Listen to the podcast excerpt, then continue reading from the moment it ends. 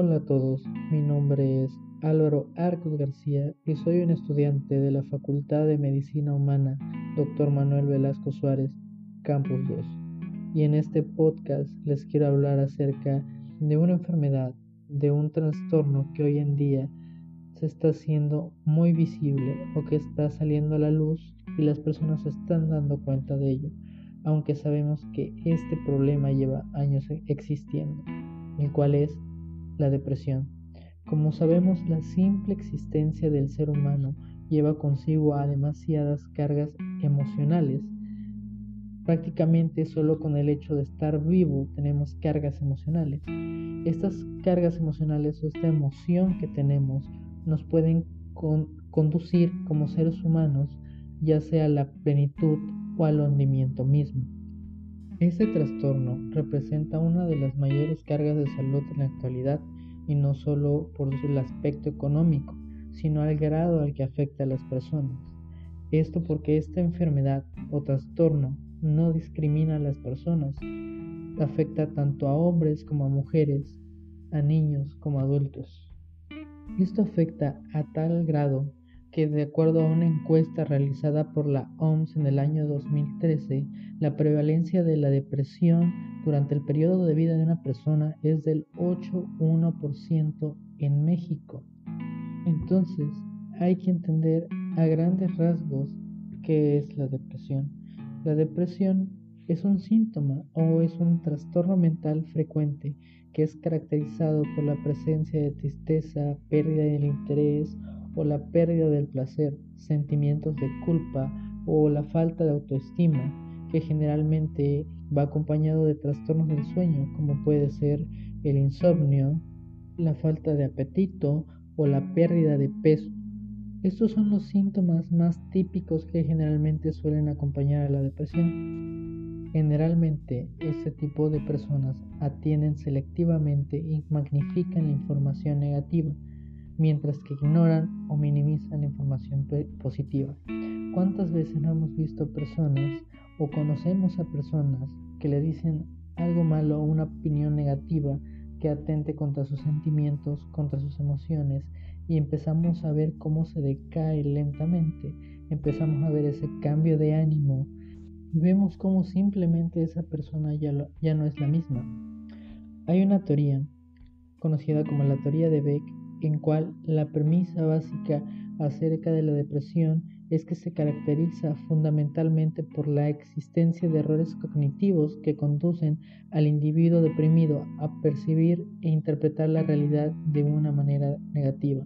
Esto quiere decir que en términos la depresión está caracterizada por un proceso de distorsionamiento negativo de la información que generalmente va acompañada de problemas que, este, que se vivieron en el pasado. Un estudio reveló que la mayoría de las personas que sufren depresión o han tenido episodios depresivos son personas que no han tenido una buena comunicación intrafamiliar durante la niñez o que han tenido problemas de una socialización familiar o con un ambiente externo con otras personas. Entonces, siguiendo esta teoría, podemos decir que la persona a causa de un procesamiento erróneo, se podría decir, de la información, lleva a que el individuo genere una visión negativa de sí mismo, del mundo y del futuro, genera una visión completamente negativa de todo y esto conlleva a que empiece a perderle el sentido a la vida y a todo lo que hace eh, en su vida diaria, en su vida cotidiana. Esta, esta clase de persona generalmente tiende a retraerse socialmente. Si antes tenía poco contacto o tenía poca capacidad de socializar y tenía solo 10, 15, 20 amigos, va a llegar en, un punto en el que solo le queden 3 o en el que solo le queden 2.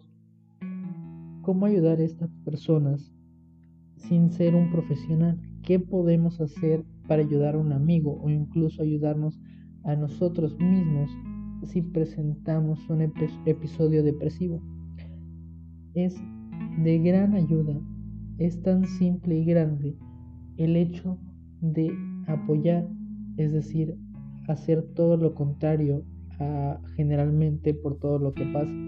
Hay ocasiones que este episodio depresivo se presenta desde las bases familiares, es decir, que se, esto es debido a problemas iniciados en el hogar, generalmente problemas intrafamiliares, falta de comunicación o el simple hecho de que llega momentos en el que te sientes agredido por tus padres o sientes que no te comprenden o sientes que hay algo ahí que, que te hace sentirte infeliz o que te hacen que te sientas de esa manera. Prácticamente es no perder esas ganas o ese entusiasmo por socializar. Prácticamente ayudar a, a que ese aspecto lo lleves al siguiente nivel, no atrofiar lo que puedes dejar de hacer, como la famosa teoría de uso y desuso. Aplicándolo a unos principios tan básicos como esto sería el dejo de, socializar por un largo tiempo. Esto conlleva que llegue un punto en el que intente socializar, pero me cueste. Entonces podemos ayudar a una persona que tiene un episodio depresivo prácticamente haciéndola sentir mejor, diciéndole puntos positivos sobre él o ella misma, sobre su entorno, sobre su futuro, sobre todo lo que lo rodea y todo lo que hace. Si pinta, eres un excelente pintor. Si toca algún instrumento, wow, lo tocas excelente. Con el simple hecho de hacer eso, podemos estar ayudando demasiado, pero no hay que exagerar porque si exageramos hasta cierto punto la persona puede malinterpretarlo. Como ya se había mencionado, las personas suelen malinterpretar lo que pasa a su alrededor o lo que le dicen. Y en este caso, ¿qué es lo que sucede? Ve una persona demasiado entusiasta, demasiado feliz, incluso más que ella. Entonces llega a su cabeza la idea de, wow, hay personas así y yo sintiéndome tan mal, sintiéndome insignificante, sintiéndome vacío. Otro punto claro por el cual yo no debo estar en este mundo, por el cual no tiene nada de sentido para mí. No soy como esa persona. Prácticamente si excedemos el punto de ayudar, nos ven como un punto inalcanzable, que debido a que no alcanzan ese punto, se sienten de esa manera. Entonces estamos em-, empeorando las cosas es prácticamente una balanza, mantener un equilibrio, el apoyo sin mostrar demasiado apoyo, apoyar lo necesario para que se sienta cómodo y que él tome la iniciativa o de cierta manera inducirlo a tomar una iniciativa para no, no retraerse, para no encerrarse y aumente todos esos factores que tiene. Si de por sí se siente incómodo, se siente mal, se siente triste, se siente vacío, siente que todo es simple. Si dejamos que se terminen aislando aún más, van a duplicar, van a triplicar ese sentimiento. Entonces con el simple hecho de decirle algún este elogio de algo que esté haciendo o de lo que sea, es una gran ayuda, pero sin exceder. Prácticamente esto es conocimiento general que puede tener toda la población acerca de este tema. Si te gustó y quieres aprender más sobre este o muchos problemas que están sucediendo en la sociedad hoy en día, tanto como puede ser el sedentarismo, como puede ser la ansiedad, como pueden ser problemas alimentarios, te invito a que visites nuestras redes sociales. Aparecemos en Facebook y en Instagram como Medicamento y también tenemos un canal de YouTube nombrado de la misma manera.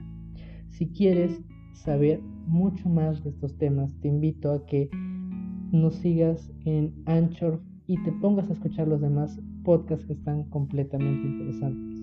Gracias por tu tiempo.